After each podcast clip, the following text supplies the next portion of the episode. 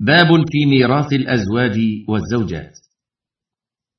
للزوج النصف مع عدم الولد وولد الابن والربع مع وجود الولد أو ولد الابن.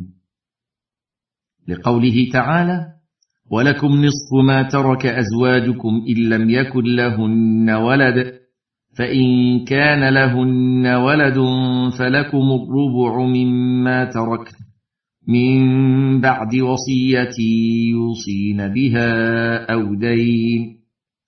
وللزوجة فأكثر الربع مع عدم الفرع الوارث والثمن مع وجوده. لقوله تعالى ولهن الربع مما تركتم إن لم يكن لكم ولد. فإن كان لكم ولد فلهن الثمن مما تركتم. من بعد وصية توصون بها أو دين.